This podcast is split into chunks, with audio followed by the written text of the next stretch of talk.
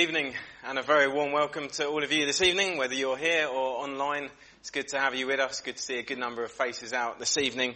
Uh, this evening we're carrying on uh, in our series, our mini series on prayers in the Bible. And tonight we're looking at Paul's prayer in Ephesians, in Ephesians 1. So I'm looking forward to getting stuck into that with you uh, a bit later. Uh, but let's pray and let's ask that God will help us this evening as we meet with Him. Lord God, we thank you for the privilege of being able to come to church tonight. Lord, or to come to the building where we as a church can meet. Lord, we, we thank you, Lord, that we can gather freely and that we can hear what you've got to say to us and that we can speak to you. And Lord, I pray that we would see the privilege in that. Lord, forgive us for the times when we come to church so casually. Lord, I pray that we'd be amazed at the privilege we've got tonight. Lord, I pray that you would uh, meet with us. Lord, I pray that it wouldn't just be those of us up the front who are speaking, but Lord, that we would hear your word tonight. Lord, I pray that it would challenge us. Lord, I pray that our lives may be impacted as we hear your word. Lord, that it would impact our hearts, that our hearts would be soft and ready to accept your word. So Lord, do help us this evening, I pray. Give us a sense of worship to you, Lord, I pray in your name. Amen. Well, we're going to sing, and then after uh, we're going to sing, uh, Mark Allwright uh, is here from World in Need. It's good to have you with us. And uh, he's going to do a presentation on the work. You may have seen the, the bin in the uh, car park. He's going to do a, a presentation for us after we've sung. But now we're going to sing. We're going to praise the risen King.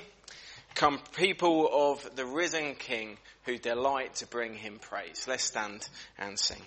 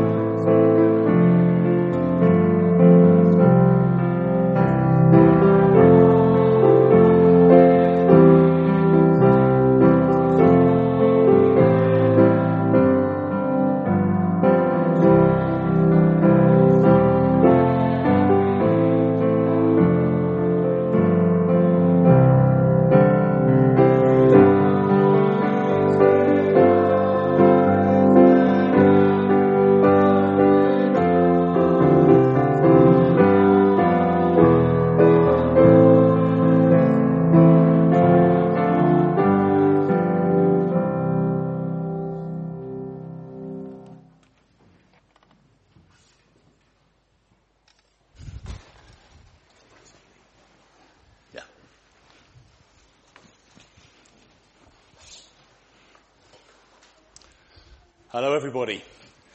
Thank you so much for inviting me here. It's a great pleasure. But before I'd start, did anyone see the big boat that was down the road? Some guy Noah was knocking something together for some animals. I think he's going to need it if this rain continues. I think we're going to be uh, be relying on him to get us out of here. So, uh, yeah, let's pray it doesn't get quite that bad. Yeah, I've I have an amazing pleasure to be here. Uh, it's a church that we've been uh, had. Uh, I think it was last year or the year before when we had our celebration here. You've all been really, really great to us, and it's an absolute honour and hum- humbles me to be here. And I really, really thank you. As Mark, another Mark. Not sure whether we're Mark one and Mark two, but whoever the whichever way around it is. Um, yeah, I've been with World in Need now for um, two and a half years. It's been a hard two and a half years because, as we all have, we've all been kind of locked down and we've been locked down. But we have managed to continue working. We've managed to continue working right the way through, but quite a lot of it is from home. And boy, am I glad that we're now back in the office because it just gives you a bit of a sense of belonging when you're back doing something with Christians that you're working with that are other Christians. So, it's really great. So yeah, as I said, thanks for having me here. I'll try not to take too long. I've got five minutes and four and a half minutes left. So, so um, you've already heard Mark mention about that lovely blue box that we've got sitting in your car park. We've now got 11 of those dotted around Sussex and they will, as people get to use them, bring in a really good income to us. Before we had these bins, we had our own bins where we used to have to go and empty them and we used to uh, bring all the rather smelly, wet clothes back to our office pile them up in the middle, of the office on a big table, have to sort through them ourselves, which was rather unpleasant, and because some of them weren't that clean, of course, and then we had to then split them up into stuff that we could sell on eBay, which we did make some fairly good money at, or the rest went off to be uh, to be recycled. We don't have to do that anymore. Now we organise a, a, a, contractor, subcontractor to, to provide the bins. They paint them blue. They put all the signs on them. They deliver them. They empty them. It's absolutely amazing. And they will then pay us for whatever they take out of those bins. I cannot urge you enough to say, get your neighbours to use them. Fill them up. I'd sooner, I know the church might not like this, but I'd sooner see them overflowing every single week because then I know it's making money for Win. And that's really what it's all about. So yes, and I do have some leaflets out there. I think you've seen one of them on the notice board out there. I do have some. If you really could take some away with you, I'd be really great. So Malcolm tells me that you're really quite interested in Bangladesh, which is uh, uh, a country again close to my heart. I did get out there again. Must be two and a half years ago, right when I first started with with World in Need. Uh, Rob, our CEO, says, "Mark, you need to go to Bangladesh." Never been to Bangladesh before in my life, and I thought this could be uh, interesting.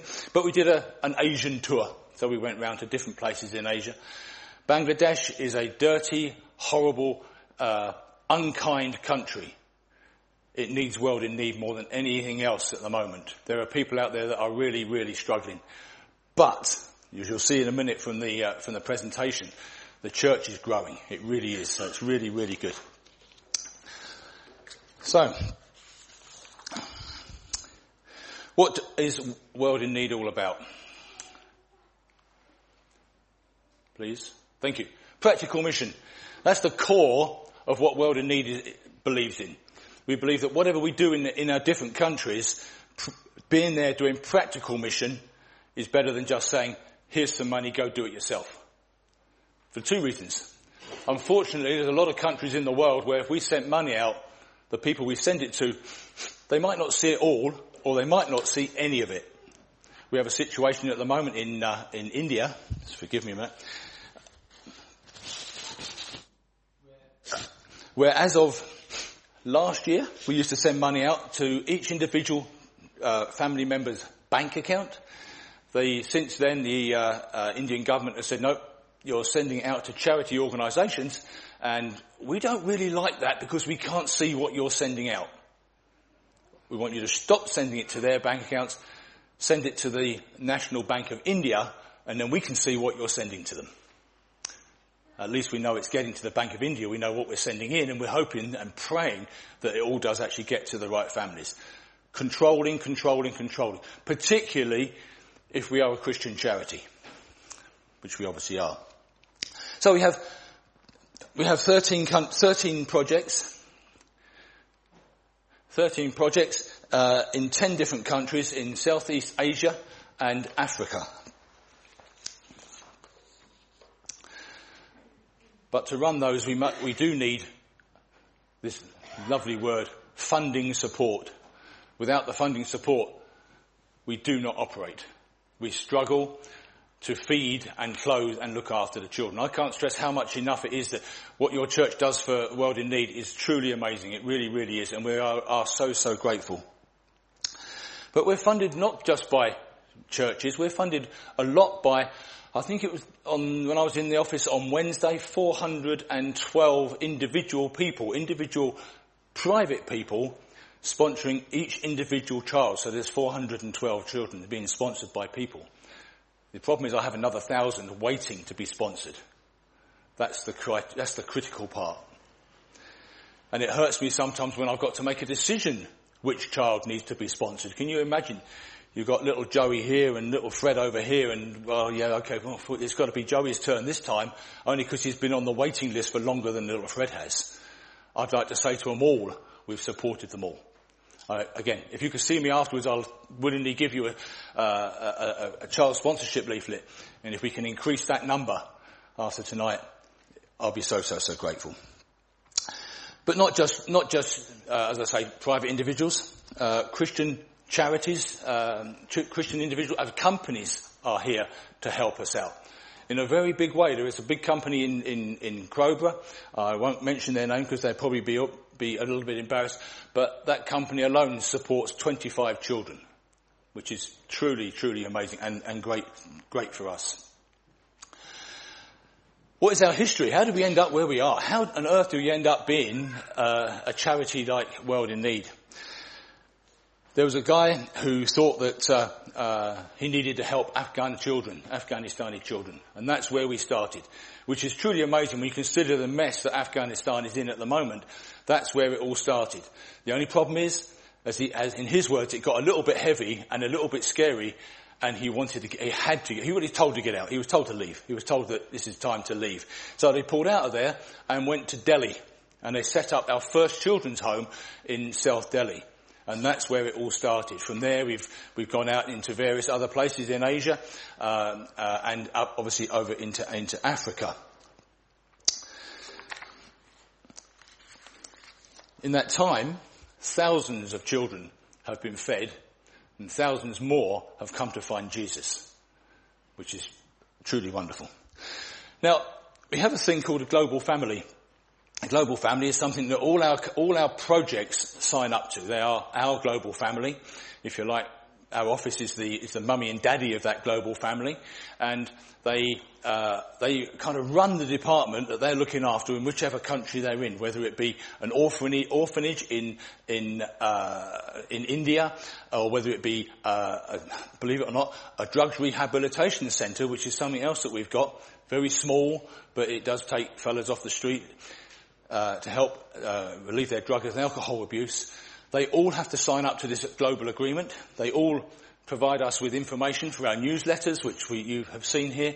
And uh, I wouldn't say they're constrained by what they have to do, but they are uh, answerable to wherever we send the money. So if we send them out money, they have to say what they have actually spent it on. It's not just, oh, here's, here's a thousand pounds, go away and and do what you like with it. Here's a thousand pounds, but please tell us what you've done with it. Not because we're keeping a check on you, but so we can actually share with it with the people who do know, do donate the money. Because if you're giving funds to an organisation, you really would like to know where they're going. And that's what we believe. So we believe that we, we, they tell us and we tell you. A lot of it comes out in the newsletter. If you are a child sponsor, then you'll get that information sent through to you from Anne in, in our office. Pictures. Here's a few examples of uh, the way we reach people. During, during the COVID time, the uh, Philippines is a, school that has 300 children, uh, little Filipino girls and boys from this big to, to this big. Uh, I had the pleasure of going and seeing these guys and uh, um, some of them live on the rubbish dumps. Their houses are tin shacks. Some of them don't have front doors. and they spend their time, the children, when they're not at school, actually on the rubbish dump, trying to find plastic bottles, tin cans and food. You think, why? Well, okay, you, you, can probably understand the food, but by saving the plastic bottles and the tin cans, they're able to take them to a, a scrap dealer and they're able to recycle them and get a little tiny bit of money. But a little tiny bit of money is better than no money, which they didn't have if they didn't do it. I've also had the misfortune to see an area of land that is now completely clear of all houses. That's because the rubbish heap that was built up, there were old enough people in here to remember what Aberfan was like. This is exactly what happened out there. There was a huge pile of uh, uh, refuse. Rainy day, rainy day, rainy day, rainy day. That lot ended up down in the valley and it wiped out hundreds of homes where these kids used to live they're starting to rebuild again. So, what did we do? Well, believe it or not, we sent computers. So, so these kids now can actually work from home. During the, during the lockdown, a lot of the children here would have had to work from home. All our children in our orphanages had to do the same. They couldn't go into school. They requested, could we send some computers out to them? So rather than the computers, because that's an expensive way of doing it, we managed to raise funds for them to buy their own computers and then, and, and have the children then do work from home. Slight problem there. There isn't any internet. So they do it slightly differently. They wanted the computers and the computer equipment so they could print out all the, all the uh, uh, information for the children so they could deliver it by hand to these children out on the outskirts of wherever they are. And then the children would return it by either someone would bring it back or someone would go and get it. But the school continued working right the way through, which is, was truly amazing. Ethiopia. Food, food, food, food. That's all they kept saying. We need food, we need food, we need food. Again, we sent money out. We had a, a, a collection. I think it was something like £47,000 we ended up with. We just said we need help for our fields, for our global families. And £47,000 came in from people like yourself. Absolutely amazing. So we were able to send money out for them. They were able to procure food and deliver it for them.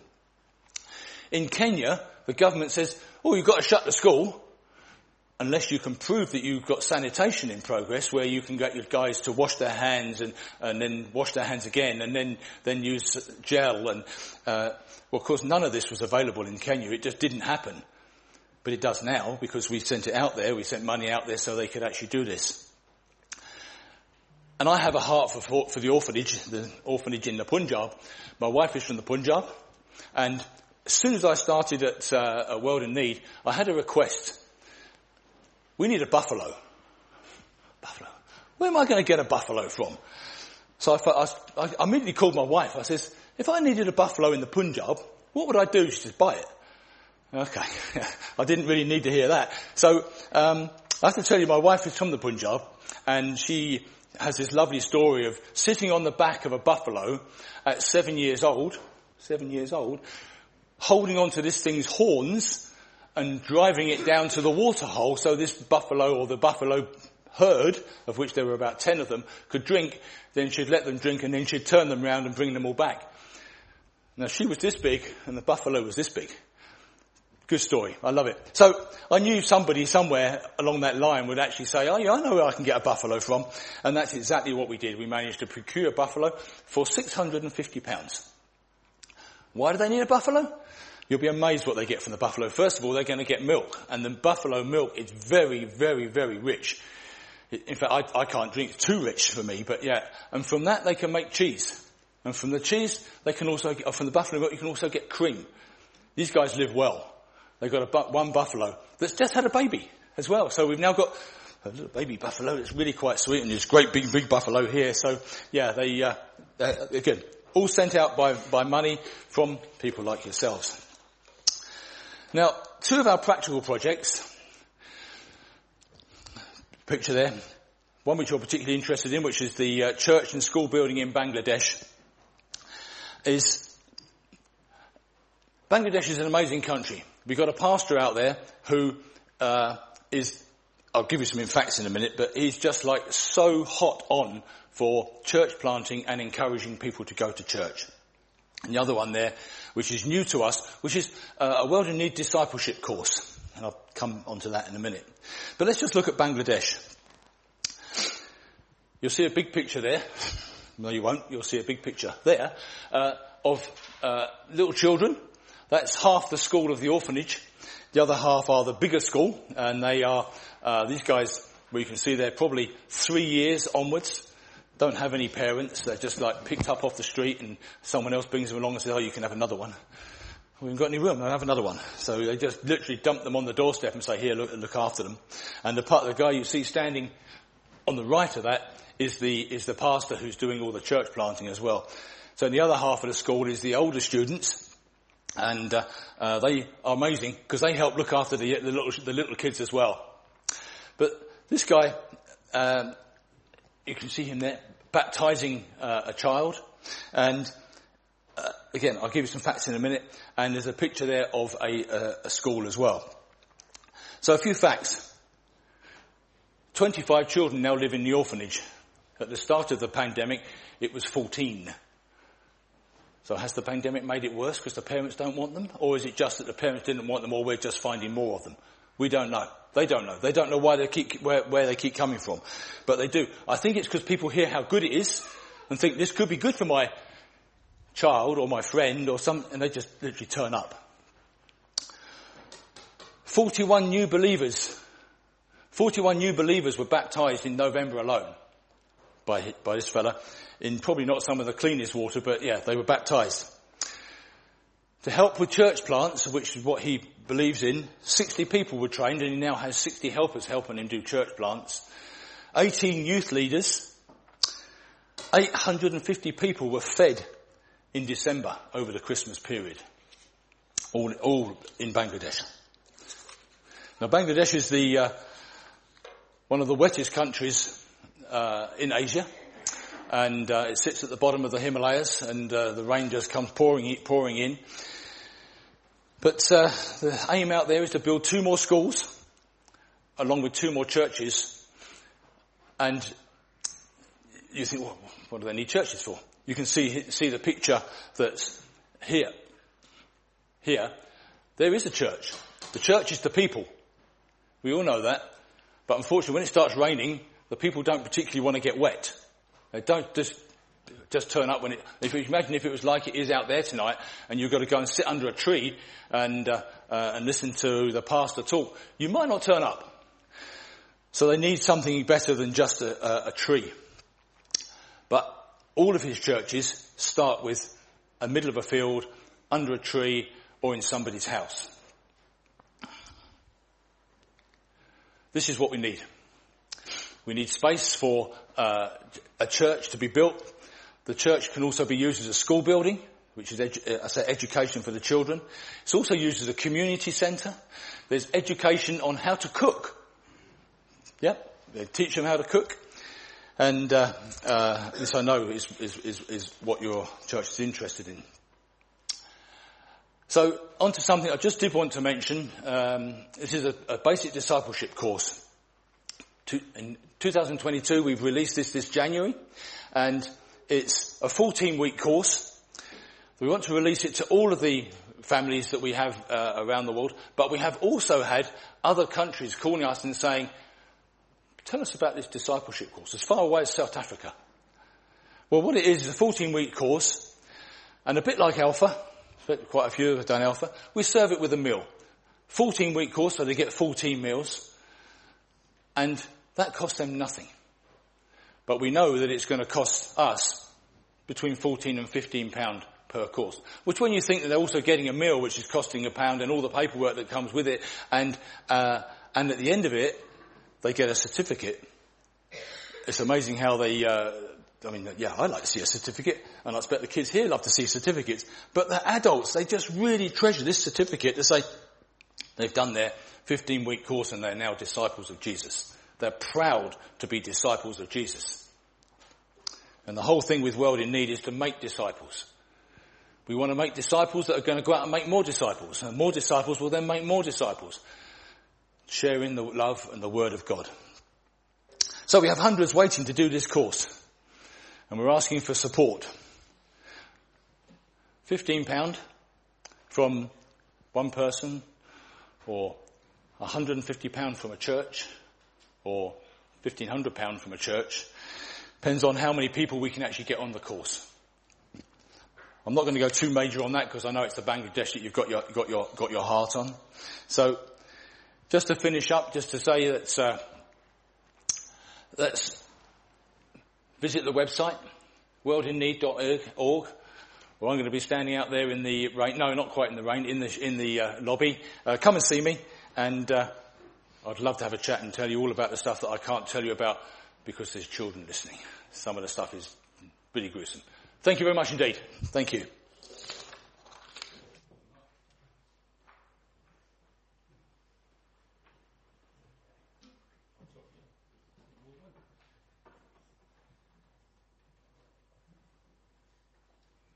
Thank you very much for that update, Mark. And there's lots there to, to pray over now, isn't there? So, shall we pray to God?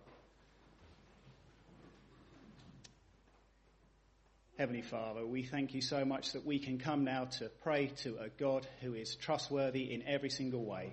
A God who is full of love, full of compassion, full of mercy for his people. A God who knows each and every single one of us. Lord, we thank you so much that, that you do care for your people.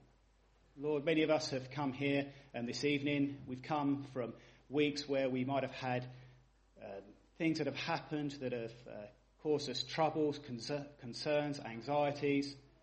Lord, you know all the worries and um, the things that have happened to us over these past weeks. Lord, you are a God who rejoices when we rejoice, but you are a God also who weeps when we weep. We thank you so much that when we have worries and concerns, Lord, we can bring them all to you. Lord, we thank you so much that you are a God who does listen to your people.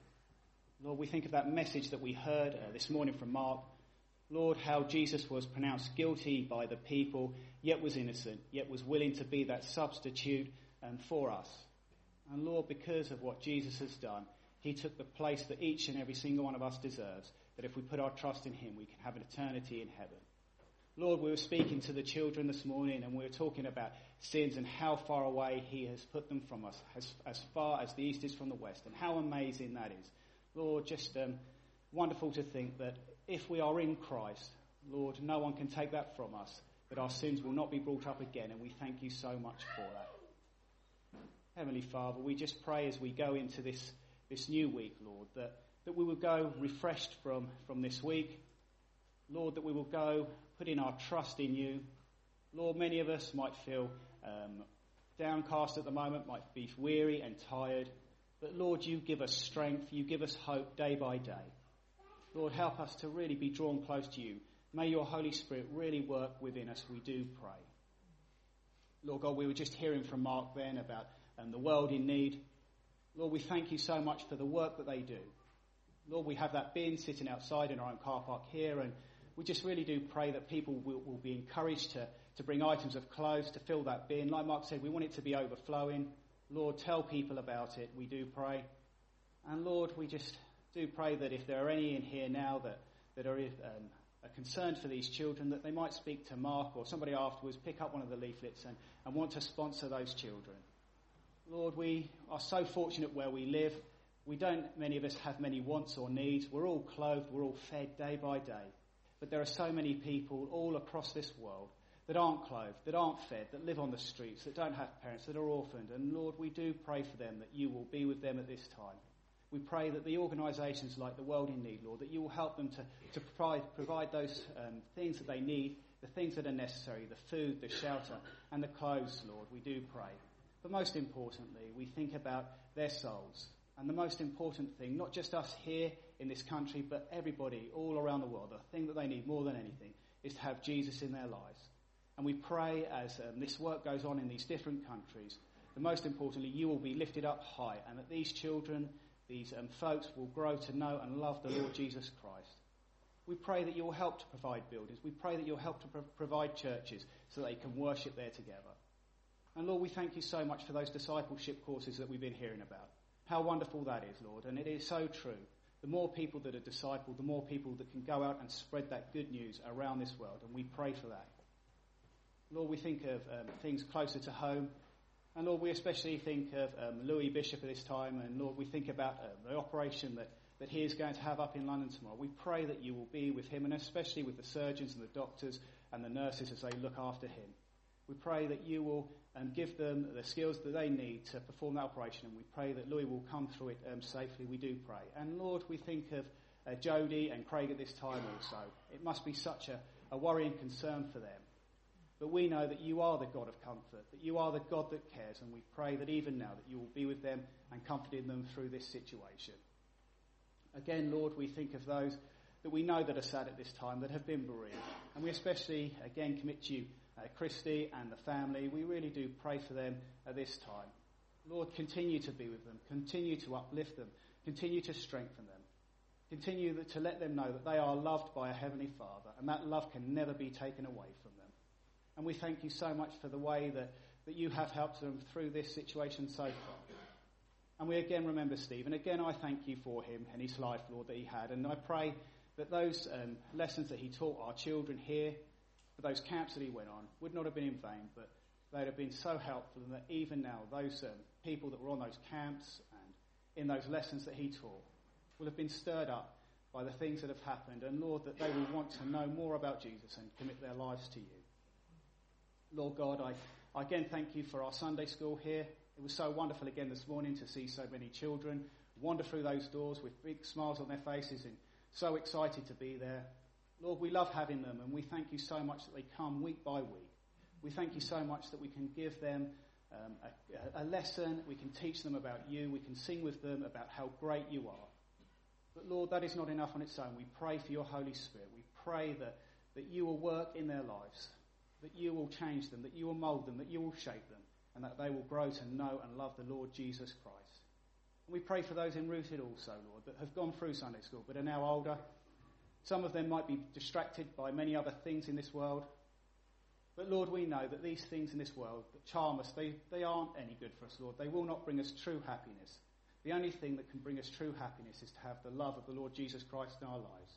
And I pray for them that as they, as they grow older, Lord, as they come to and be tempted in many more ways through this world, that they will want to put their trust in you and to follow you. And we pray for those that have wandered. Lord, we know that many here that we love have gone away and gone astray. But Lord, we know that you can still work in their lives. You can still bring them back. And I pray for them. Even at this moment, Lord, you can work in their hearts. And I do pray that you would continue to do this. Lord God, we, we pray now for, for Mark as he comes to preach to us. We thank you so much for for Mark. We thank you for that message that we heard this morning, and we pray that you will really be with him now as he speaks to us. Really help him as he um, preaches on that prayer. Lord, help us to be attentive to what is said. Help us to, to really be um, listening to, to what Mark has to say. And may your Holy Spirit work in our hearts and in our lives, Lord. I do pray. And at this time, we pray for John and Esther as they're away from us. We thank you so much that, that they've been able to get a holiday away. We pray that even this evening that they will be in will be being um, refreshed spiritually. We pray that they will come back um, really um, full of energy again. We thank you so much for all they do for us here, for the preaching that John does week by week, and the, so many help that he gives to so many people, and for the work that Esther does also, we do pray. And one more thing, God, we do pray again for, for that Hope Explored course. Lord, each one of us who do not know God needs hope. And the only one that gives us true hope is is Jesus Christ. And I pray that as this course runs, Lord, those women that are on the course will see that for themselves. That Jesus is our hope. Jesus is the only one to cling to. Jesus is the only one to put our trust in. And I pray as that course runs, Lord, that you will help Jane as she speaks to, to those ladies on that course, but most importantly, that they will come to know the Lord Jesus Christ through it. We pray all these things now in Jesus' name. Amen. We're going to sing our um, second hymn now. I once was lost in darkest night, yet thought I knew the way. The sin that promised joy and life had led me to the grave. I had no hope that you would own a rebel to your will, and if you had not loved me first, I would refuse you still. Second song.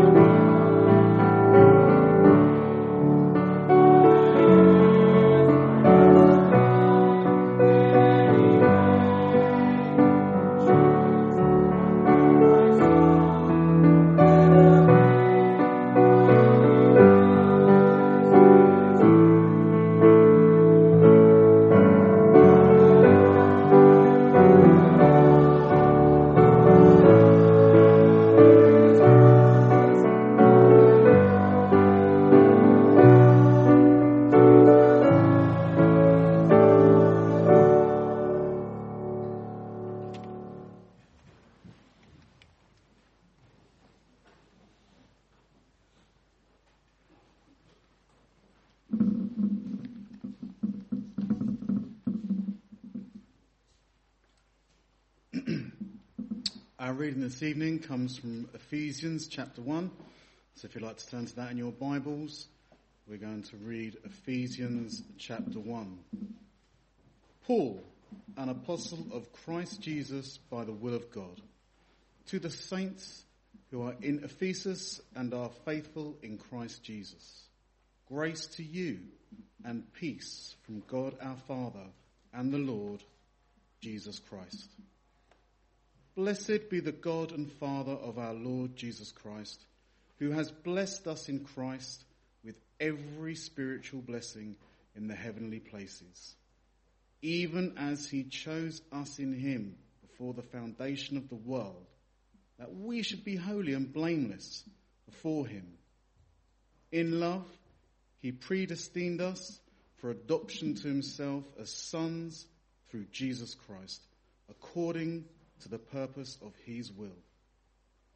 To the praise of his glorious grace, with which he has blessed us in the beloved. In him we have redemption through his blood, the forgiveness of our trespasses according to the riches of his grace, which he lavished upon us in all wisdom and insight, making known to us the mystery of his will according to his purpose which he set forth in Christ as a plan for the fullness of time to unite all things in him, things in heaven and things on earth. In him we have obtained an inheritance, have been predestined according to the purpose of him who works all things according to the counsel of his will. So that we who were the first to hope in Christ might be to the praise of his glory. In him you also, when you heard the word of truth, the gospel of your salvation, and believed in him, were sealed with the promised Holy Spirit, who is the guarantee of our inheritance until we acquire possession of it, to the praise of his glory. For this reason, because I have heard of your faith in the Lord Jesus, and your love toward all the saints. I do not cease to give thanks for you, remembering you in my prayers, that the God of our Lord Jesus Christ, the Father of glory, may give you the spirit of wisdom and of revelation in the knowledge of him, having the eyes of your hearts enlightened, that you may know what is the hope to which he has called you what are the riches in his glorious inheritance in the saints? And what is the immeasurable greatness of his power toward us who believe? According to the working of his great might that he worked in Christ when he raised him from the dead and seated him at his right hand in the heavenly places. Far above all rule and authority and power and dominion and above every name that is named not only in this age, but also in the one to come. And he put all things under his feet and gave him as head over all things to the church, which is his body, the fullness of him who fills in all. And so read God's word. We will now have our third hymn. By faith we see the hand of God. By faith we see the hand of God in the light of creation's grand design, in the lives of those who prove his faithfulness, who walk by faith and not by sight. Please stand to sing.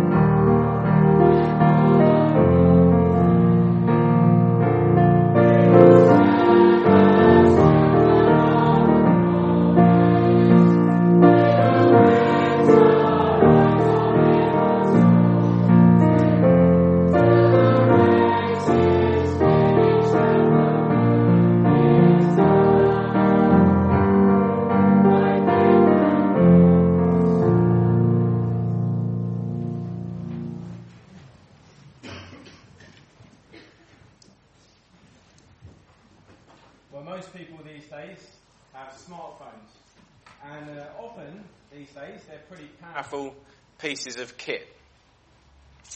They've got fast processors and they're packed full of gadgetry. And um, you can do hundreds of things simply by picking up your phone. And uh, yet the majority of people don't really use half of the ability that the phone's got today.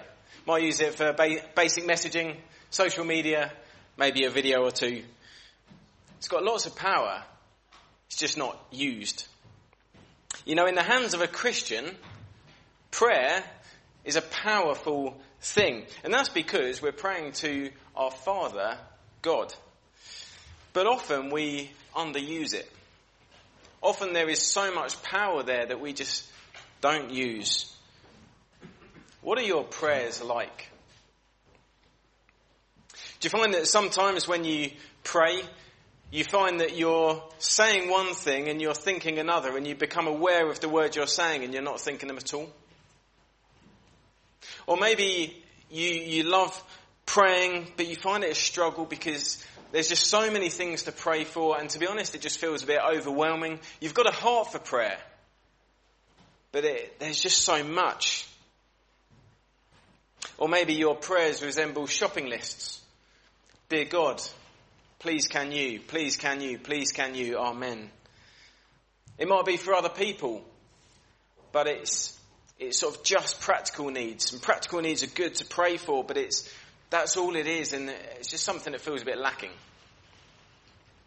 Or are you sitting there thinking, well, my prayers aren't really anything like that because I don't pray? Well, tonight we're going to see how we can pray for other people. We're going to learn how we can pray for others, each other. And we're going to do that by looking at uh, one of the prayers in Ephesians, a prayer in Ephesians 1. And Paul reveals to the Ephesians what he prays for them. So what we're going to do is we're going to look at that prayer and see what we can learn from it. Paul had been, uh, a while ago, um, a senior pastor in Ephesus, which is now sort of Western Turkey. He'd been there for about three years or so, um, and then he'd left, but he had kept up the contact. He wasn't WhatsApping, he wasn't FaceTiming, but he was kind of keeping reports going. Um, he could send them letters. And it seems like, from the way this letter's written, that it wasn't really written to just one church. It seems quite a general letter, and that's good because it, it means that it was relevant for all the Christians there. And that's good for us because it means it's relevant for us too. So let's look at this prayer. And we see that Paul thanks God for their spiritual life. Paul thanks God for their spiritual life. Paul says in verse 15 and 16, For this reason, because I've heard of your faith in the Lord Jesus and your love towards all the saints, I do not cease to give thanks for you, remembering you in my prayers. Now, I'm not a medic by any stretch of the imagination, but I do know that when, uh, when medics are looking after people, when people are monitoring them, uh, there are vital signs. Uh, and there's pulse rate, and there's respiration rate or breathing, there's body temperature, and often blood pressures thrown in there as well. These are sort of the vital signs of life. And Paul thanks God for the Ephesians is faith in Jesus, faith in Jesus, and love towards other Christians. Because those two things are the vital signs of spiritual life. Faith in Jesus and love for other Christians. The Ephesians have held fast in their faith to Jesus. They're trusting in what Jesus has done on the cross. And they love the saints. And this is clear evidence to Paul that they're alive. The love of God has infiltrated their hearts and it's overflowed to others. It's overflowed to the brothers and sisters in the churches in the area. You know, love for God should always lead to a love for others that goes beyond feelings and into action. Jesus said, didn't he? By this will all people know that you are my disciples if you have love for one another. The Ephesians are a vibrant community that live out what they believe. Paul thanks God for their spiritual life and he prays for them continuously. Do you pray for others? I know many of you do. Do you thank God for the spiritual life in those around you? You know, we're not a perfect church. Uh, not by, we're not even close. We'd love to be, but there is spiritual life here. As I talk with so many of you, there is so much evidence of faith in Christ and love for others. And it should be something we thank God for. John, our pastor, is away at the moment. He's on holiday, and I know that he, he prays for us as a church. Prays for you as individuals. I know that he thanks God for the work that he's doing in us as a church. And I want to encourage you to pray for him too. It's a good opportunity when he's away. You know, he desperately needs your prayers. And it's not because he's in some sort of crisis, but it's because he's on the front line of Christian service week in, week out. And I don't think we really see much of the burden that he bears so much. So much of it we just don't see. And I want to say, especially to those of you who are members, pray for your pastor. Pray for him. He needs it. He feels such a need for it. And I just want to say as well, thank you so much for your prayers for me. You know, it's one of the joys when you're preparing for a time like this and people are in contact for different reasons. Sometimes people message you just to say, I'm praying for you. It's such a blessing. Thank you so much. And I'm so grateful because I feel that need for your prayer so much. I really do. Do you tell people you're praying for them? If you pray for someone, tell them. It's such an encouragement. And if it's appropriate, tell them what you're praying. This is what Paul does now. And he starts with the biggest thing that he wants for them. This, this is the thing that's at the very top of his priority list. He prays firstly that they will know God better. Verse 17, he prays that they will know God better. It says in verse 17 that the, he prays that the God of our Lord Jesus Christ, the Father of glory, may give you a spirit of wisdom and of revelation in the knowledge of him. Paul prays that God might reveal himself to them, that they might know him better, because knowing God is the most wonderful, most fulfilling, most captivating thing that we can ever experience. We, we were designed to be satisfied by God more than anything else.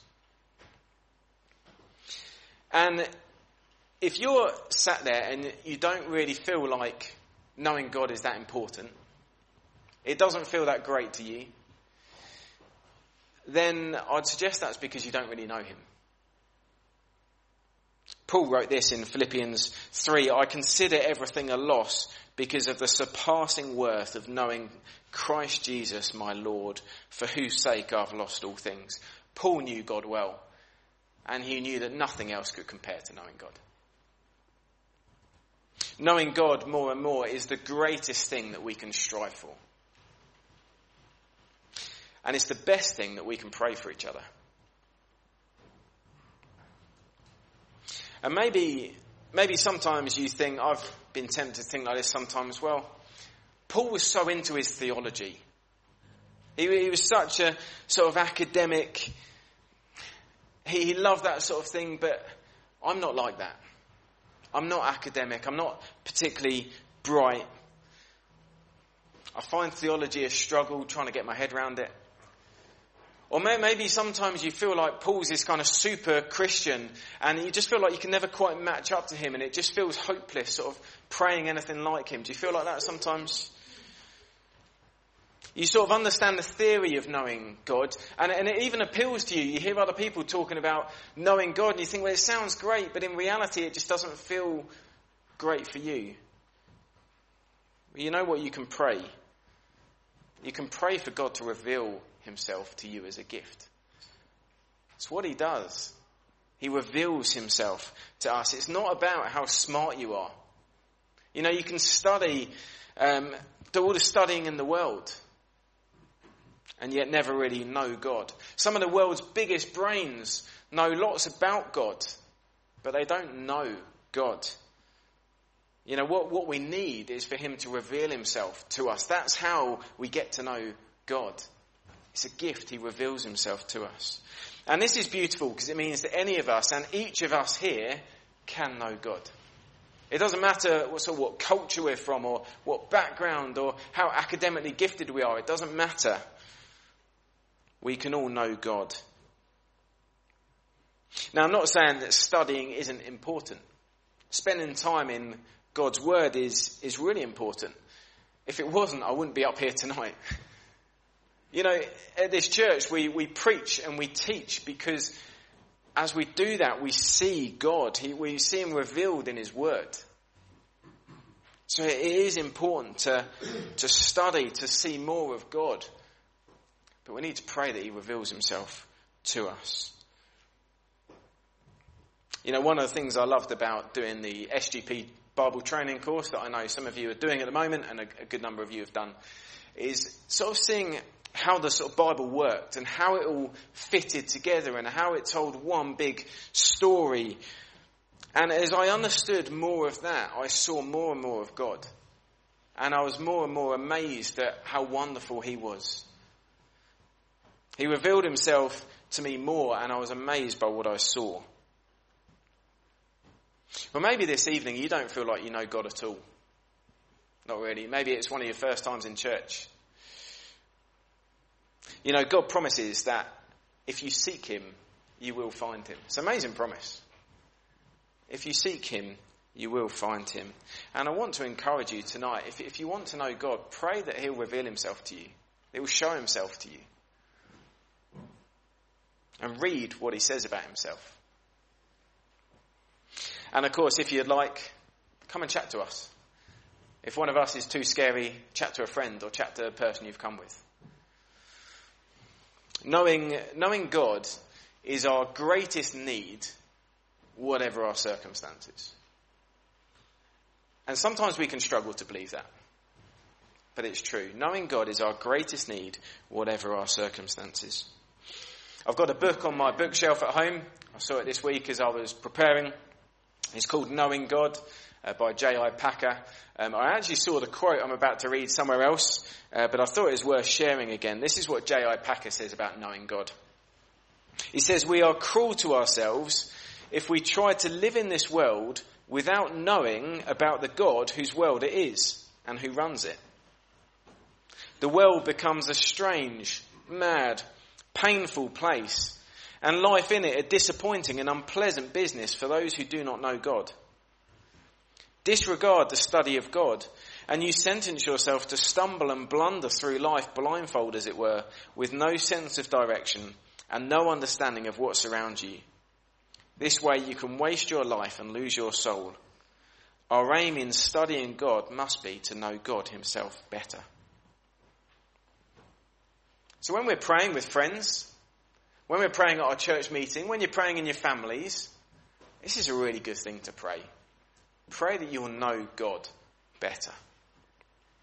And maybe you can think of someone that it'd be particularly good to pray for them that they would know God better. Maybe you can commit to praying for someone in that way. You know, it talks about uh, the more we know God, the more the, the eyes of our heart are enlightened. That's what it talks about in verse 18. It talks about the eyes of our heart being enlightened. As, as the light of God shines in, we see more of Him. And, and more things become clear to us. And now Paul moves on to pray for three things that kind of come from knowing God better, that come from having our hearts enlightened. So he prays that they will know God better, and that they will know, and this is in the, uh, verses 18 to 23, they will know the hope that they have. They will know the hope that they have. It says that you may know what is the hope to which he has called you.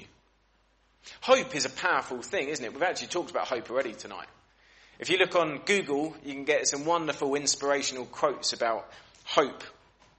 Often when uh, people have survived situations, you know when you get someone who's survived an extreme situation and um, you sort of think, how did they get out alive?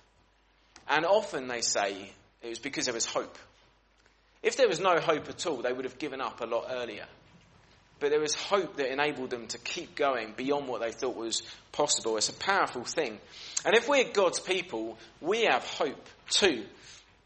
But it's not just a kind of a maybe possibility. We kind of, we kind of hope for something.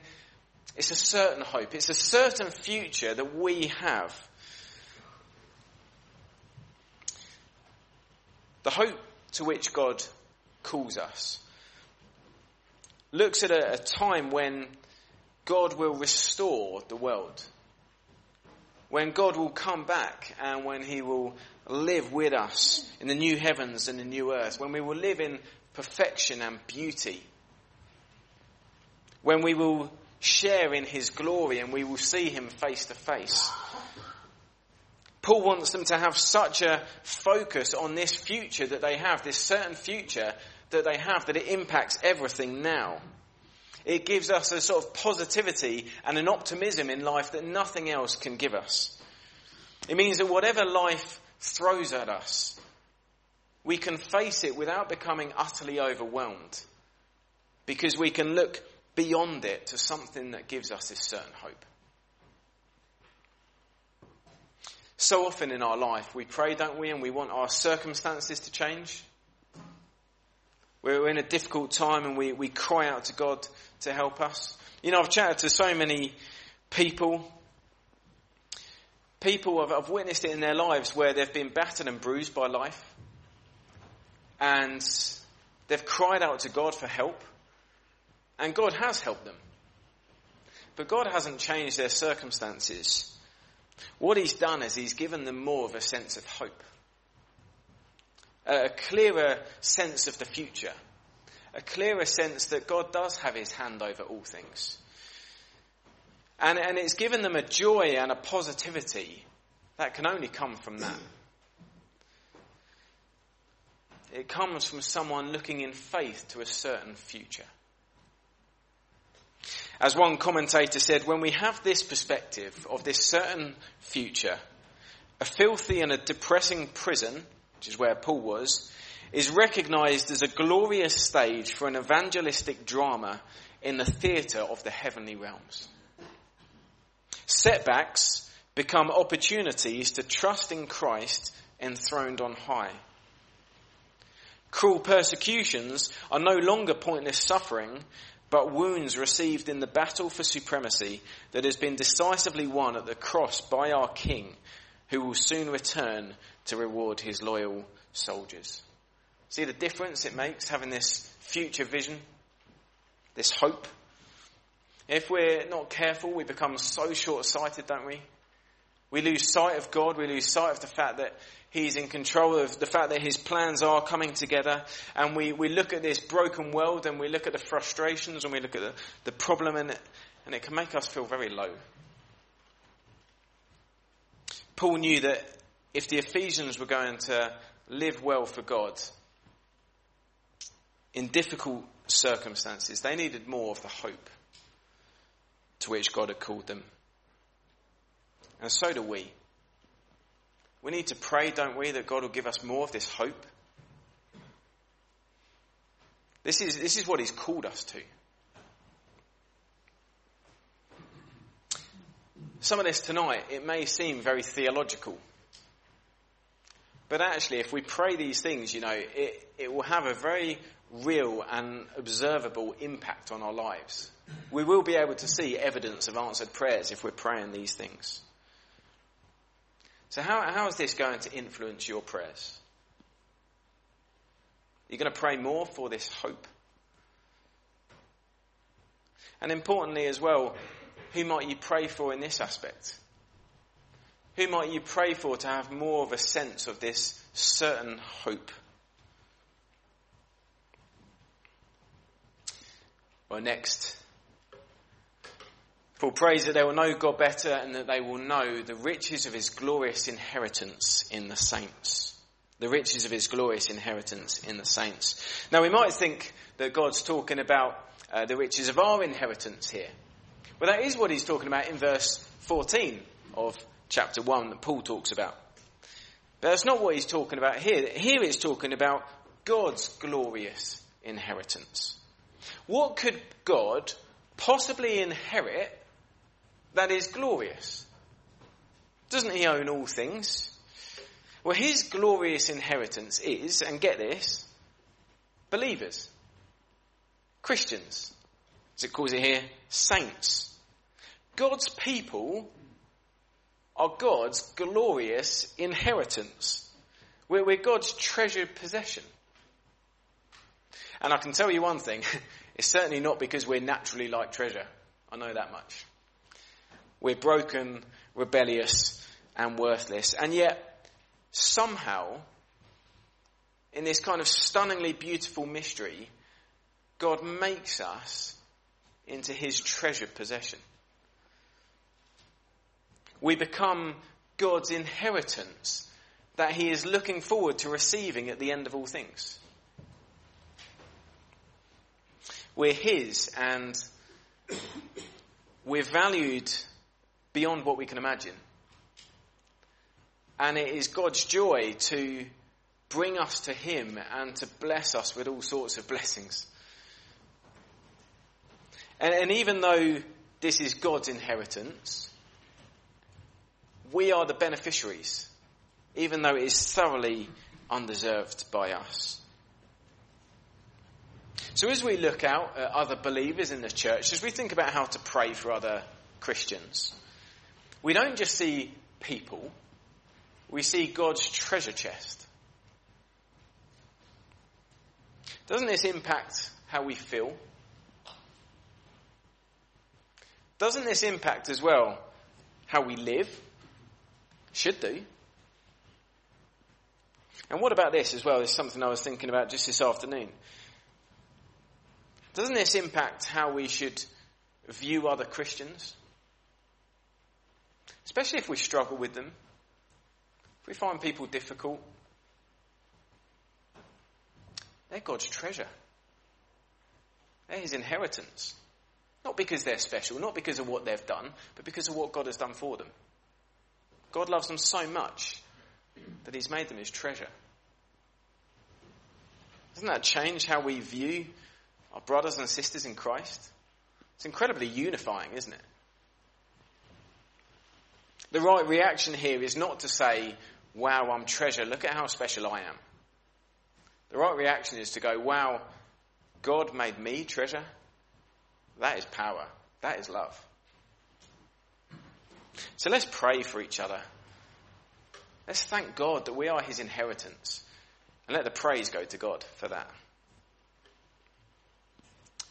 Finally, pray that they will know the immeasurable greatness of his power working for us. The immeasurable greatness of his power working for us. It says verse 19, and what is the immeasurable greatness of his power towards us who believe according to the working of his great might. I love the way Paul stacks up the words here to kind of try and get across the power of God that is on our side. You notice the words immeasurable greatness of his power according to the working of his great might. Now sometimes, um, have you seen it where you see the size of a star and it tries to illustrate how big a star is? And you just so quickly, my little mind can't cope with it. Not even half. Or you, you talk about the galaxies and you, you, talk about the number of stars in the galaxies and then how many galaxies there are. And very quickly, as soon as you start really, you're in numbers that just blow your mind. And, and that's the same feeling that we should have when we try and sense the power of God. It's immeasurable. It's too much for us. This is the same power that God gives to us that he used to raise Jesus from the grave. And not only that, but he then raised him to the highest of heights. Says, seated him at the God's right hand in the heavenly places, far above all rule and authority and power and dominion, and above every name that is named, not only in this age, but also in the one to come. That's the power that God has got, that he can raise a body from death to the highest of heights. And Christian, that is the power that God has got that he is working for you. So when you read Ephesians, and you get to those chapters where it tells you how to live a distinctive life as a Christian, and you think, well, that's tough. I struggle to do that. What we're meant to say is, look at the power that is available to me to help me in this. Or when we read in Ephesians about the rulers and authorities and about the cosmic powers of darkness and the, the spiritual forces of evil, yes, we're to take them seriously, but we're not meant to be afraid because we have the immeasurable greatness of God's great power by our side, fighting for us. You know, sometimes we can struggle in our Christian life, can't we? We're, we're kind of pootling along in our own steam, under our own steam. When the power that God has got that raised Jesus from death to the highest of heights is available to us.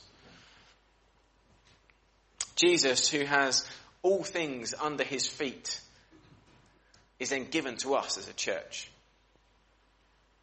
And we are filled with him. That's what it says in verses 22 to 23. You know, it, it changes our lives when we grasp and draw on the power that we have available in God. Well, perhaps Paul's prayer has been very different to the sorts of prayers you pray.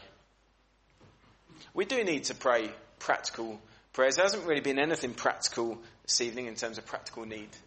We do need to pray practical prayers. It's good to do that. Jesus encourages us to do that. Paul does it. But perhaps it surprised you just how theological Paul's prayer is for other people. And, and yet also how much it would impact people's lives if it's answered. And so, as a church and as individuals, Paul's encouragement to us, Paul, well, Paul wants, Paul's prayer for us, sorry, is to experience more of the huge spiritual privileges that we have. So we're going to pray now, and we're going to pray briefly for those things. So let's pray. Our Father God, we come to you now, and Lord, we just pray that we would know you better.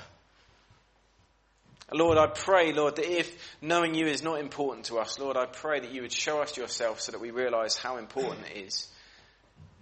Lord, we thank you that we do not have to be experts to know you. Lord, you reveal yourself to us, and we thank you for that. And Lord, I pray that we would know the hope that we have. Those of us who are Christians, your people, Lord, that we would know the certain hope that we have. And Lord, that that would impact our lives now. Lord, I pray that you'd help us to realize what you've made us. Lord, that by your grace and only by your grace, we are your treasure possession. Lord, I pray that that may impact how we think and how we feel and how we treat others. And Lord, I pray that you would help us to make use of the power that we have available to us in you. The power that is working for us. Lord, what an encouragement that is. Lord, I pray that we would pray and that we would trust in you and your power. So, Lord, we, we thank you for this time. Lord, we pray that you'd answer these prayers in Jesus' name. Amen where we're going to sing uh, a final song, one of my favourite hymns, Crown Him with Many Crowns. Jesus, the one who is high over all, let's crown him with many crowns as we sing.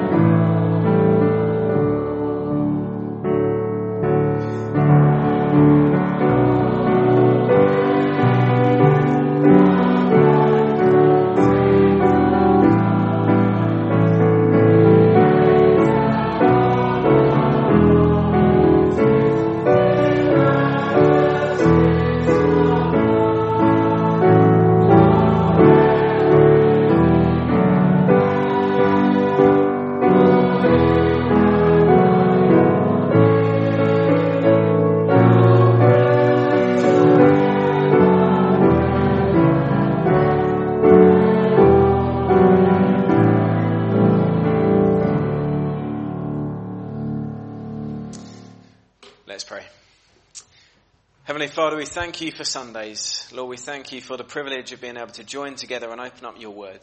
And Lord, I pray that the things we've heard today, Lord, won't be snatched away, but Lord, they will take root and grow and impact our lives. Lord, do keep us, I pray, as we separate now. Lord, I pray that you keep us safe until we meet again. In Jesus' name. Amen.